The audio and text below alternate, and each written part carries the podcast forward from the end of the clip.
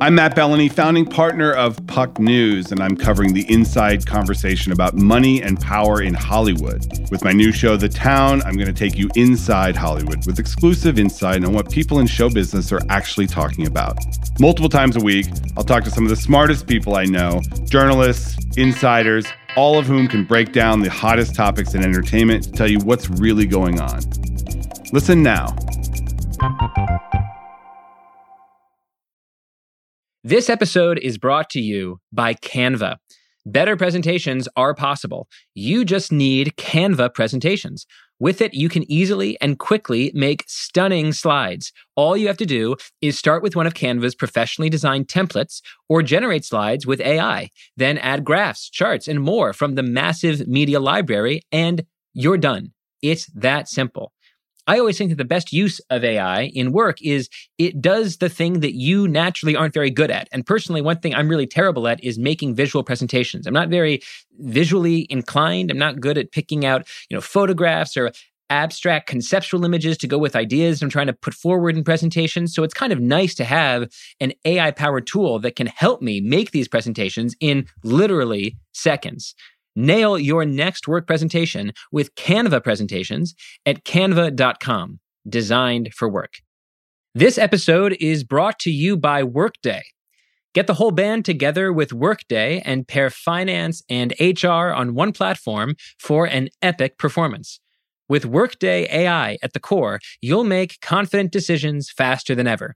And you'll drive flawless business and finance operations with an agile platform that constantly evolves to future proof your organization.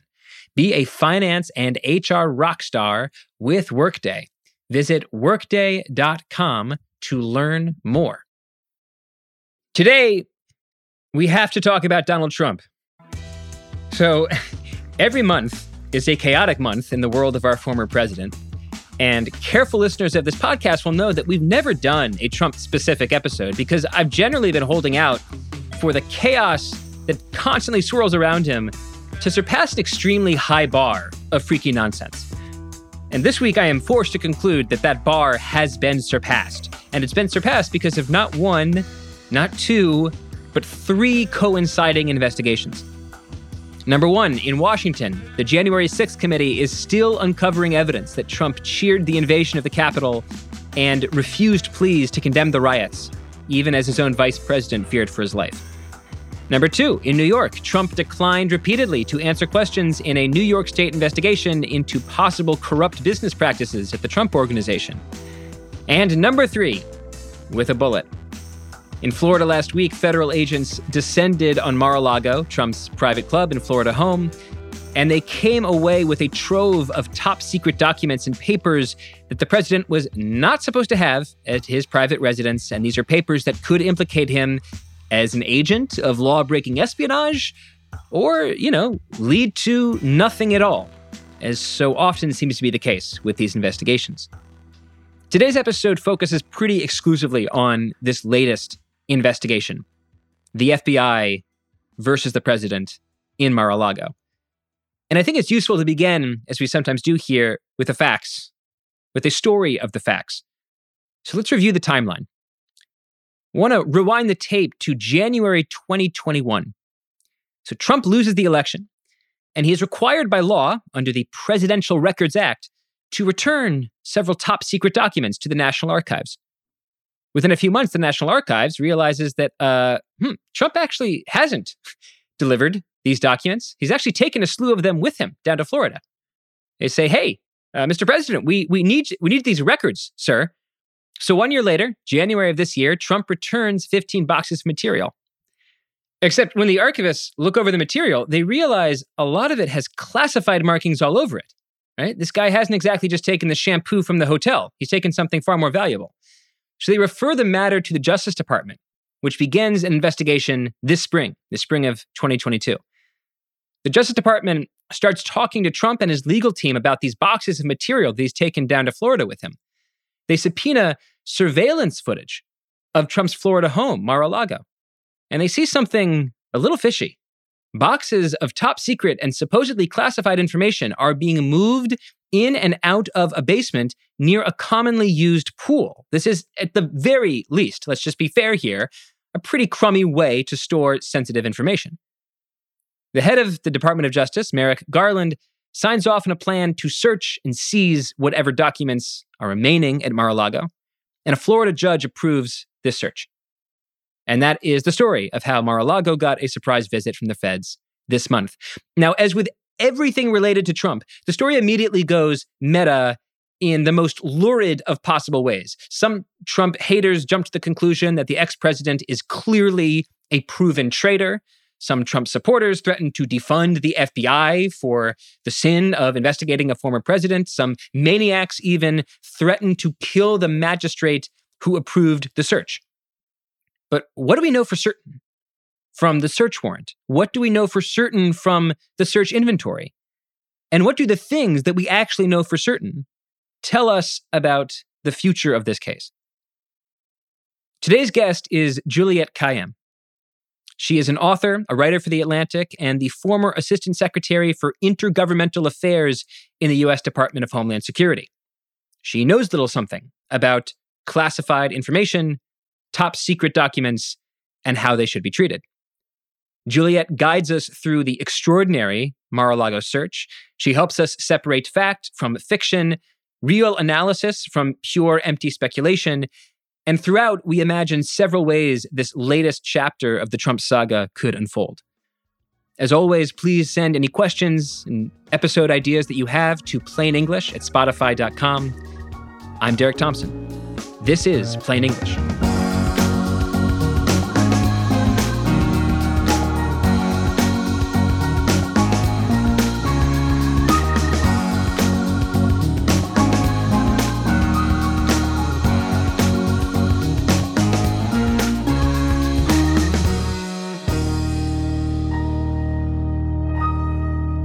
Juliette, welcome to the podcast. Thank you for having me.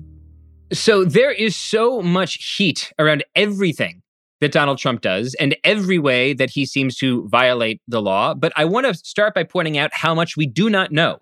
We do not know exactly what documents Trump had at Mar a Lago. We do not know why he had them. We do not know what he was doing with them. We don't know what the FBI even thinks he was doing with them. So I want to begin on a solid piece of land here. I think there are three things we can say we know for certain. We have a timeline of events, number one. Number two, we have a warrant that authorized this FBI search. And number three, we have a partial inventory, a partial list of things seized from Mar a Lago. I've already covered the timeline in my introduction, so let's get to number two, which is the warrant. The warrant lists three criminal laws as the basis of this investigation the Espionage Act, obstruction of justice, and a statute that bars the unlawful taking or destruction of government records or documents. Okay, what is the most striking part of this warrant to you? So the, the most, I, mean, I, think the most sexy, if you put it, of course, is espionage because he's a former president and they're making a charge of espionage, uh, which is the dim- dissemination or what they call publication of information to.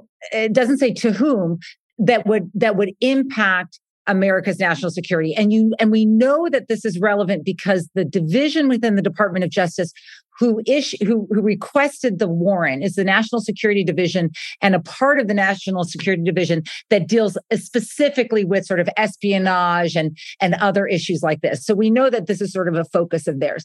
What's important when you hear on cable news and the legal analysis, but we don't have to get into why this is, is that these three charges are unrelated to the classification status that everyone's getting all worked up about um, uh, uh, uh, that of, of of the documents that Trump retained. And so I so the layperson may think, well, how can that be? How can you do espionage without classified information? So here's I was trying to think what's a good example for you in plain English.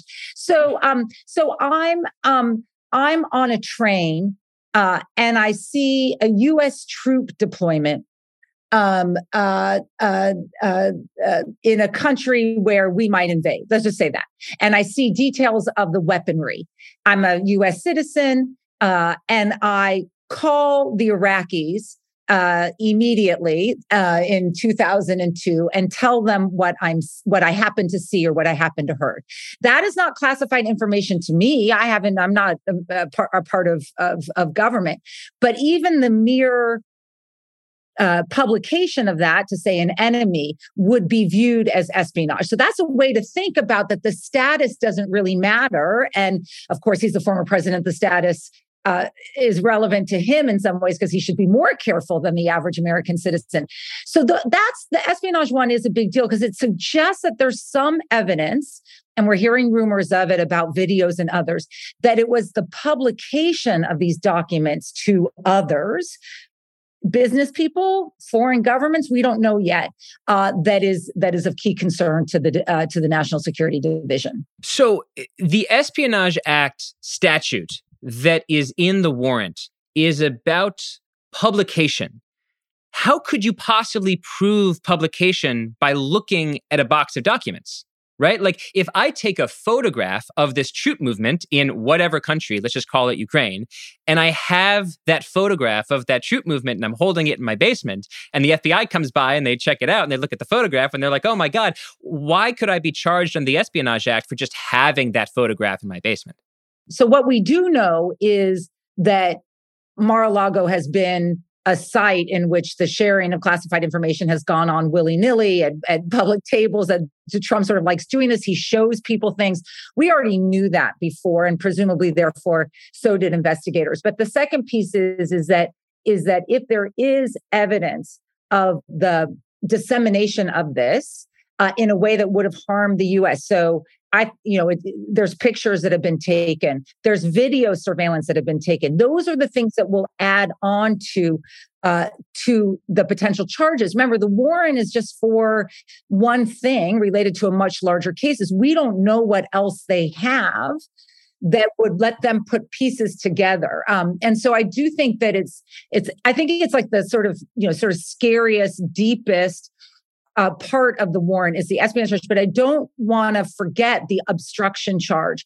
What we got from reporting this weekend, and this is where I think others are in big trouble, is that uh, that that the uh, uh Trump lawyers had made representations to law enforcement don't lie to law enforcement to law enforcement uh, that that everything everything had been scrubbed and that they had the the FBI or the the um, archives had all classified information just based on your timeline. As people know, there has been an attempt to get a lot of this stuff back, uh, and the archives thought they had everything. What we're looking at now is a realization that Trump, for reasons we don't know yet, uh, retained just these documents.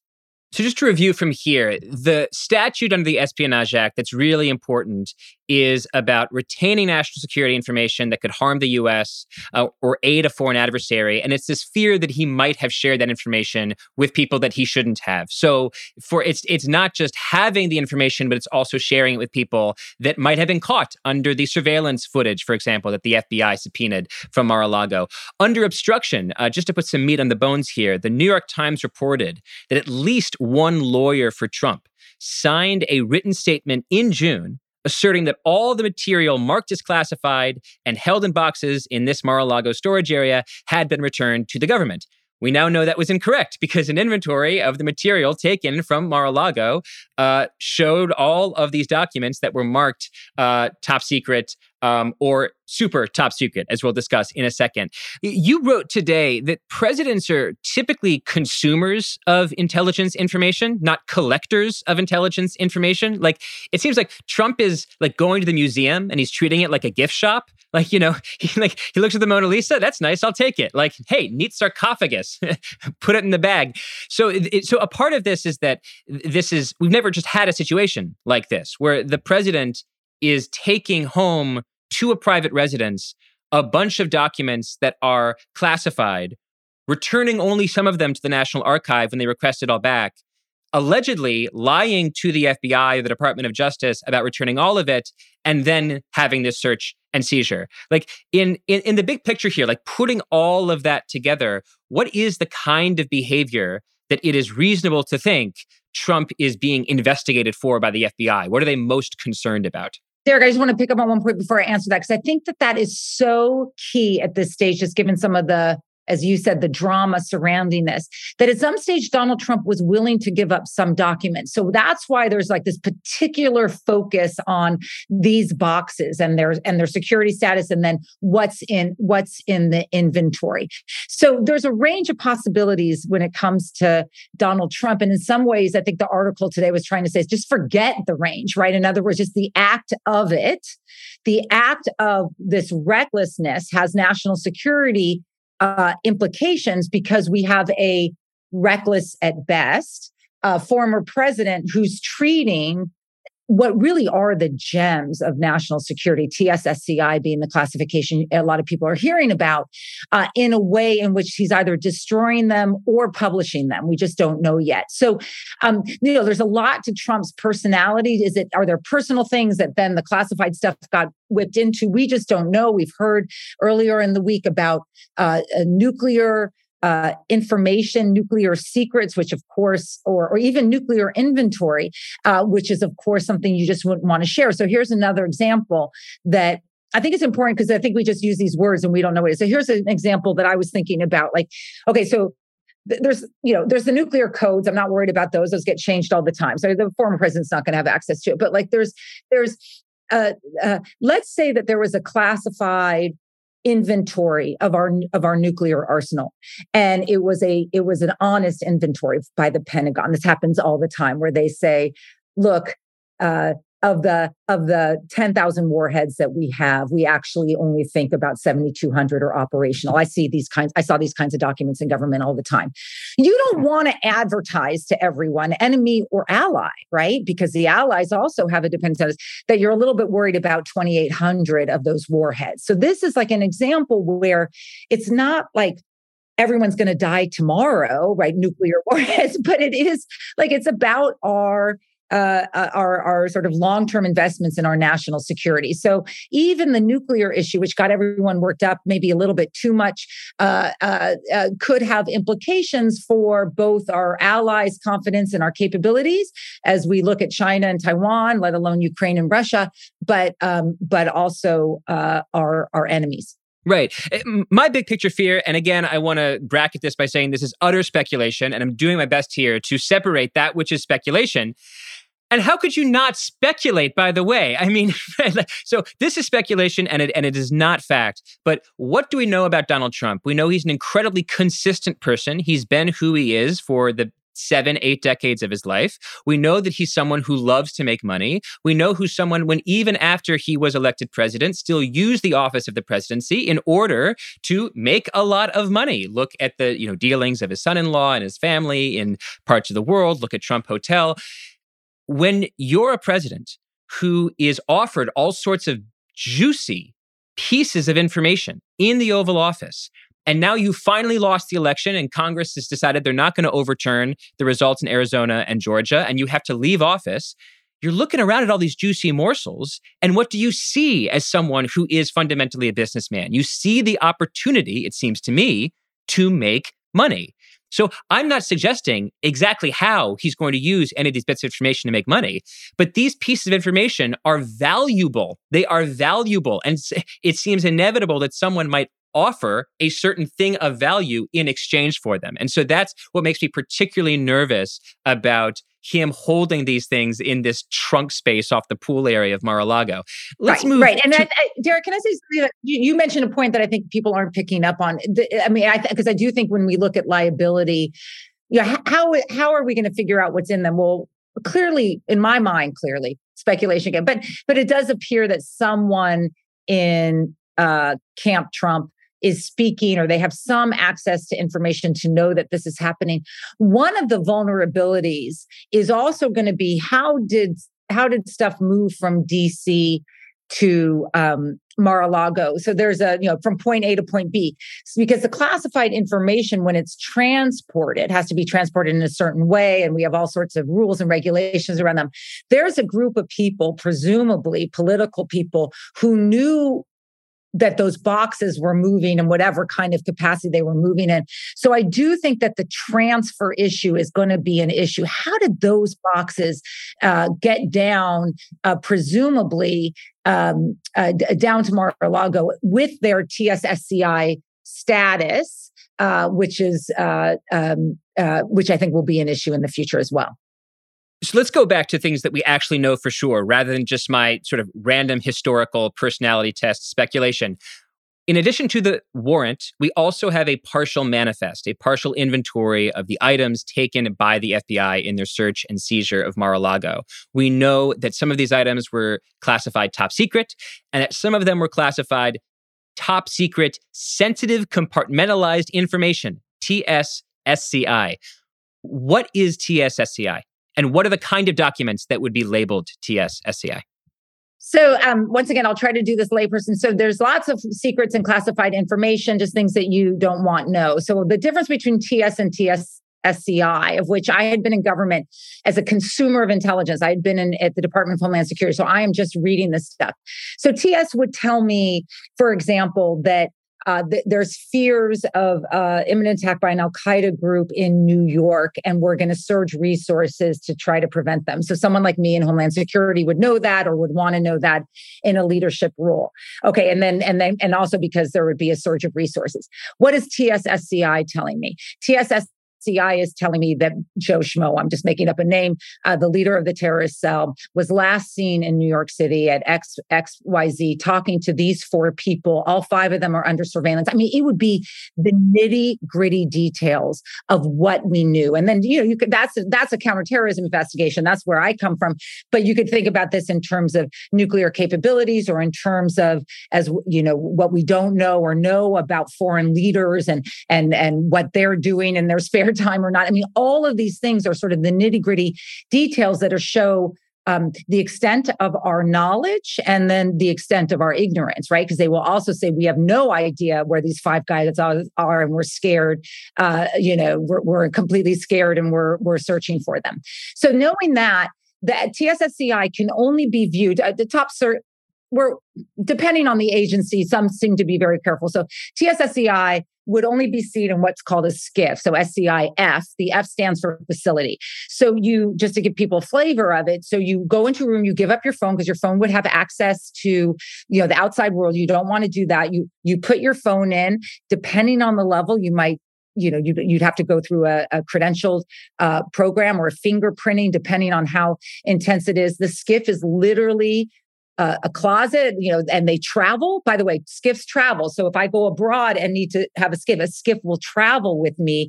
The military will set it up background noise, white noise to keep the noise out, and something is presented, uh, the documents about what that information is. So this is how serious it takes. And there's an entire apparatus uh, that that exists for the reading and consumption, as you described, the consumption of TSSCI. So just to say that it's that things are, you know, this this narrative, there's all different narratives forming, but one is like that you know too much stuff is classified TSSCI. That could be true. This doesn't seem to me be to be a very good debate around. I mean, most of the time when we debate classification status, it's because there's a better countervailing interest like transparency or abuse that you want to expose. It's not because Trump wanted it.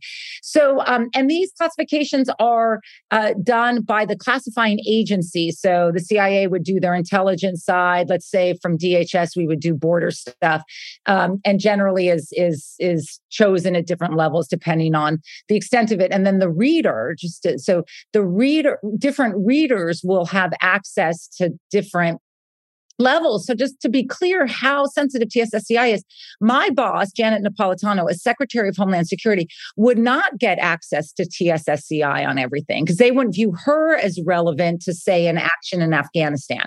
So it's not like you it's not like you as the individual carry tssci capability. It's, it depends on what the issue is. So so in other words this is much more sophisticated than a former president being able to say well i showed up at mar-a-lago and declassified everything. Interesting. And so just to connect this back to the warrant would the discovery of sci documents be most relevant to the espionage act aspects of the warrant or the statute that bars the unlawful taking or destruction of government records? I think the espionage at this stage because the TSSCI, I guess there was what four or five of sorry, I'm forgetting how many boxes of TSSCI materials, and we the inventory is very vague about sort of what quantity is in there. Um, to me, the TSSCI issue, while not uh, uh, while not a, a precondition for the espionage charge, as we know, because you can commit espionage without classified information, it seems to me to be uh, the the the sort of most damning for a, a Trump defense because it's not just some generic espionage charges. Like actually, he had access to a lot of stuff, and he was showing uh, person X, Y, or Z. And, and to remind people, you know, the carelessness obviously was in the White House, right? I mean, he showed the Russians information about Israelis' uh, counterterrorism efforts, so much so that the Israelis had to uh, essentially withdraw a- human assets within some of the terrorist organizations um, because he just, you know, does he think it's cool or whatever it is? Just his, his, once again, his recklessness at best. That's the best you can say with about him so far. Well, let's let's let's assume the best for whatever Okay, reason. yeah, let's just, let's good, assume good. the best. You know, this is not the first time that Trump has played fast and loose with intelligence. As you just alluded to, he revealed information in 2017 about Israeli intelligence sources in Syria to Russia's defense leaders. And again, in the interest of just assuming the best about Donald Trump, he's he's just a blabbermouth. He's just a guy who loves gossip. He was ra- he he came up in New York where gossip was a currency, and now he's got access to all this classified information, top you know, top secret information, SCI. I don't so many acronyms. Who can even keep count? So he just talks about it, right? And he sees an interesting piece of information and he wants to hold on to it. Um, and let's say that at the end of the day, the FBI ends up a little bit embarrassed because it turns out they did this search and seizure and Trump had a lot of information, but they couldn't really bring a significant charge against him. And the substance of the papers that were taken out of Mar a Lago proves insignificant. Let's assume all of that. Why would it still pose a challenge to the US, in your opinion? Yeah, and you know, it's, uh, it's a great setup because we have been sort of spinning around in circles trying to figure out the content. This is the point of the Atlantic piece today, where I say in one line, you know, our brains. I, I'm as gossipy as the next person, so I am curious about why one of the documents has to do with uh, French President Macron. Uh, Macron, um, but uh, and and what exactly are the details in there? As I'm sure he's curious too. Uh, but uh, we're spinning around trying to figure out the content as, as if the content is relevant to our national security. So in, in some ways, of course it is, right? I mean, if he's giving away nuclear secrets, I don't need to make that case. But what I was trying to say is that there's something else going on that we should think about so that we're not completely dependent on you know once again the aha moment that every critic of trump is constantly waiting for like this one's he's going to be in jail Like, which is to take a step back and say, okay, well, well, who's interested in our national security? So we are, of course, and so he he may have threatened that. But there's two other parties. There's our allies and our enemies. So it's obvious reasons why our enemies like his recklessness. They the Chinese can send a, a female spy there with malware, whatever she was trying to do a couple years ago to Mar-a-Lago and get information. But there's a third party to think about in terms of our intelligence gathering capabilities, and that's our allies. Intelligence is not a singular lane, singular nation phenomenon. We, as as I said, you know, we we we collect intelligence and then we consume it and we disseminate it. So the collection part of which, again, I've never been a part of. I've always been a consumer. Is not just our human assets or our signal intelligence, all the wonky words that you hear. It's it's it's it's either given to us by other countries through bilateral uh, effort. So the British may say, look, we're worried about this person or we're seeing this kind of activity, or through actually formalized mechanisms in, in NATO, EU, and something called Five Eyes, which is a World War II legacy uh, uh, framework, which is a very serious intelligence sharing uh, framework. Those are all dependent on some sense of maturity by member nations that they will not willy nilly exploit the intelligence resources or the intelli- intelligence gathering, let alone sources and methods um, of other uh, uh, of their allies. And I just what I want to do in that article today is just to be like, I mean, we're. Constantly like, we're the United States of America, but maybe we're not. But like we are, we once were a mature nation in which these mechanisms were meant to protect allies together because information in, in a global in a, in a world with global threats has to be shared. And to, so that to not think about this information as about past classified materials but relevant today. So this is where the macron, thing comes in. I don't want to i mean everyone's making speculation but let's just say it is um, uh, uh, scurrilous materials. Let's just say that okay? And i don't know that but let's just say that. So Trump is sharing that. So Macron just wins re-election. He's got a right-wing front on uh, gaining ground in France. He is um, a weird but nonetheless helpful partner in the war against Ukraine. We have NATO in, uh, uh, enlargement going on now, of which we need a stabilized France. And we're going to start. We we are going to start a scandal. And once again, I'm making this up, but this is just the scenario that I worry about in in in uh, in France. Like this is like not how friends behave. So part of it is it's just the very existence of the lack of the papers creates a lack of confidence in our capabilities. Now, that's a lack of confidence that these countries had in us during Trump. Biden right sizes it, not just by having a pretty sophisticated team uh, in our intelligence agencies, but by depriving Trump of the daily presidential briefing, which was a which was a protocol we did allow former presidents. Biden said, "No freaking way am I giving this guy new intelligence," uh, which was the right thing to do, um, and that and that those things you know now like trump never goes away that trump's behavior continues to have uh, present day challenges about confidence trust maturity sophistication and secrets secrets Wyndham Hotels and Resorts makes travel possible for all. Whether it's the long haulers looking for a great cup of coffee, a roomier rest for the on a whim road trippers, or a place to make summer memories with the whole family. No matter who you are, where you're going, or why, with 24 trusted brands to choose from like La Quinta, Days Inn, and Super 8, your Wyndham is waiting. Get the lowest price at wyndhamhotels.com. Restrictions apply. Visit website for more details. I want to ask you a question about media analysis. I heard you on the Slate Political Gabfest last week, and David Plotz, the host of that podcast, who's very smart, said he was afraid that this search and seizure would help Donald Trump. And that was reminiscent of a David Brooks column published in the New York Times that said that this event might be the single thing that reelects Donald Trump in 2024.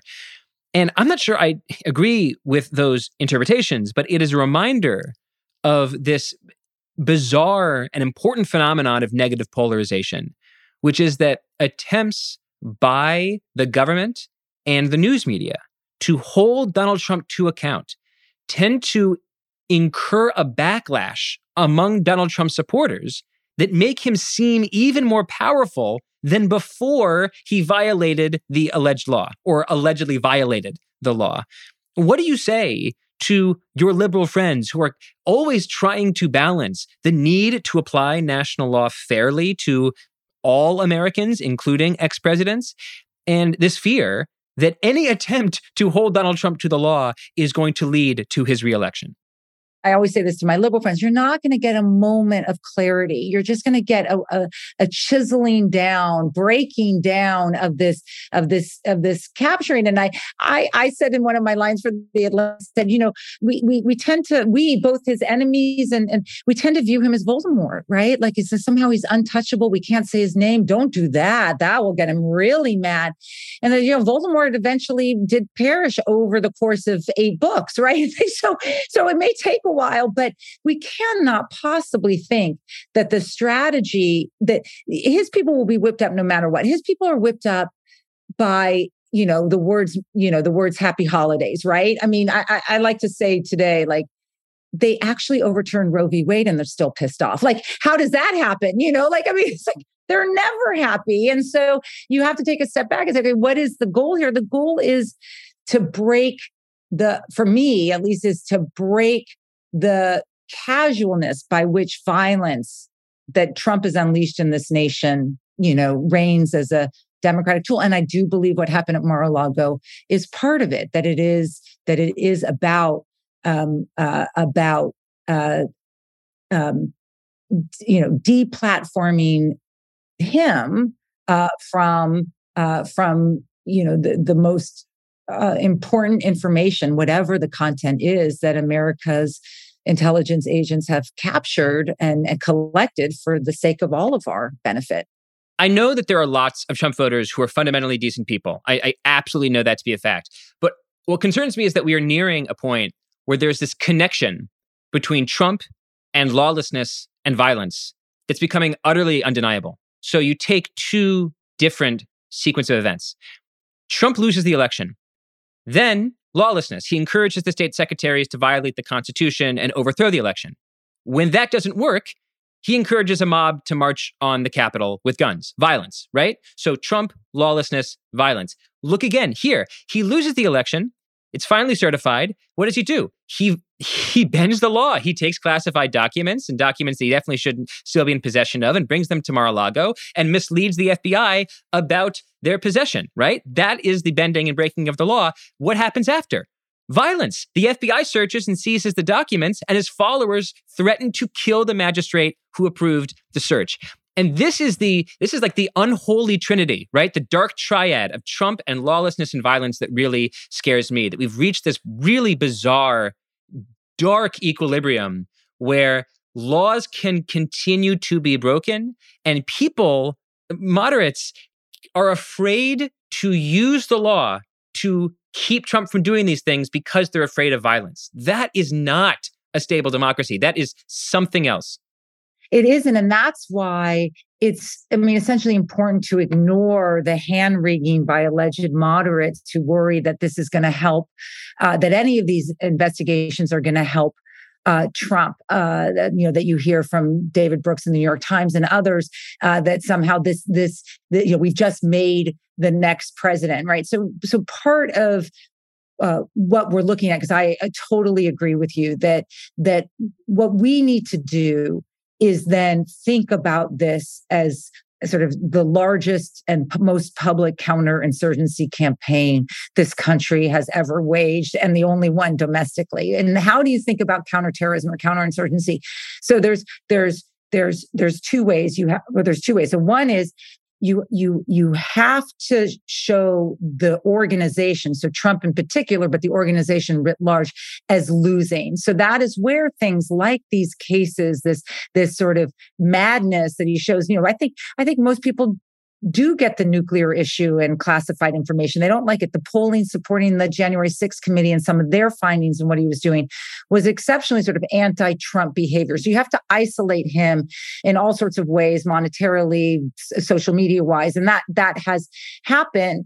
The other is that you have to provide an off ramp for those who might be able in their minds to separate the violence from the ideology, right? So David French had a really good piece in the Bulwark, which, you know, essentially he's saying you just can't separate these things before. It's really important for conservatives to begin to uh, acknowledge that violence is at the core of Trump's MAGAism. It's not the it's not at the core of Trump's supporters. And then you give those supporters an off ramp. So how do, how do you do that? So the January 6th committee was doing it. It was here are Republicans who are off ramping. You do not want to be the last off that off ramp. And I think there is evidence to suggest that's working because they keep talking about all sorts of people coming forward. But you're also seeing uh, other Republicans come forward talking about alternatives uh, in the in the new year. I don't want to pretend. I don't want to be Pollyanna. She has tremendous influence. Look at Arizona on the on on on these um, primaries and the future of the Republican Party. But we have but but that doesn't go away by ignoring it. That does not go away by simply saying, um, well, we can't make him angrier. There's no end to his potential to be angry but there so that you don't you don't you don't even factor that in. What you factor in is is is success or failure. And how do i measure success as someone in the space? It's not him in a jumpsuit. I'm not i could care less honestly at this stage i care less if he's a it is whether you know he he he dies alone at Mar-a-Lago, rich with his grifters and his kids making money off of him, of no relevance to the United States um, and its democracy. That that to me is also success. Right. Yeah. Him him being him being carved out of power by proper enforcement of the law rather than hoping for this sort of you know liberal fantasy where he's marched out in the orange jumpsuit. My, my, my feeling here is and this is the point where i go way past speculation i'm just fully putting on the pundit hat i just feel like you apply the law without bias or fear you apply the law because it's the law. And it doesn't matter that he's the ex president. It doesn't matter that he's kind of scary to a lot of liberals. The, the law is the law. Seek it and apply it. This idea that he's like Voldemort just seems completely insane to me. There's been three elections in which Donald Trump was a, a, a figure in, in American politics. The first, he lost the popular vote. The second, he got smashed in the midterms. And the third, he lost outright the, there's this idea that he's Voldemort, but in fact, he serves as an extraordinary motivation to moderate liberal, college educated suburbanites to come out and vote for Democrats. I agree with you. And I, I, I think people like like David Brooks, like it's a very, you know, sort of annoying editorial. I have a, a, a book out about disaster management. And I was thinking you know, the first chapter is called Get Your Head Around It, right? In other words, the, best way to deal with a crisis is to actually accept that you're in it. And there's just this denial about what what what Trump is doing to America, and in particular this this this sort of natural extension of violence or uh, uh, uh, from politics that we naturally go from politics to violence, which he does quite naturally. And I just keep thinking like, what is it going to take for people to realize like this is this is you know this is not just a fight for our lives, but it's a it's a it, this it cannot maintain itself without confrontation without us getting our head around it and saying violence is at the core the threat of violence is at the core of trump's strategy at this stage um, and we need to bring it you know we need to we you know and not be afraid of it. Yeah he represents the majority of a minority and laws are designed to protect a majority. Uh, Juliette thank you so so much for doing this. I really appreciate it. Thank you so much eric I'm Derek Thompson. That was Plain English. Thanks very much to our producer, Devon Manze. If you have any questions, comments, ideas for future episodes, please shoot us an email at plainenglish at spotify.com. That's plain, no space, English at spotify.com. And don't forget to check out our new, beautiful TikTok page. You can find us at at plain English underscore. Yes, that's at plain English underscore. And we'll see you on the TikToks. Thanks very much.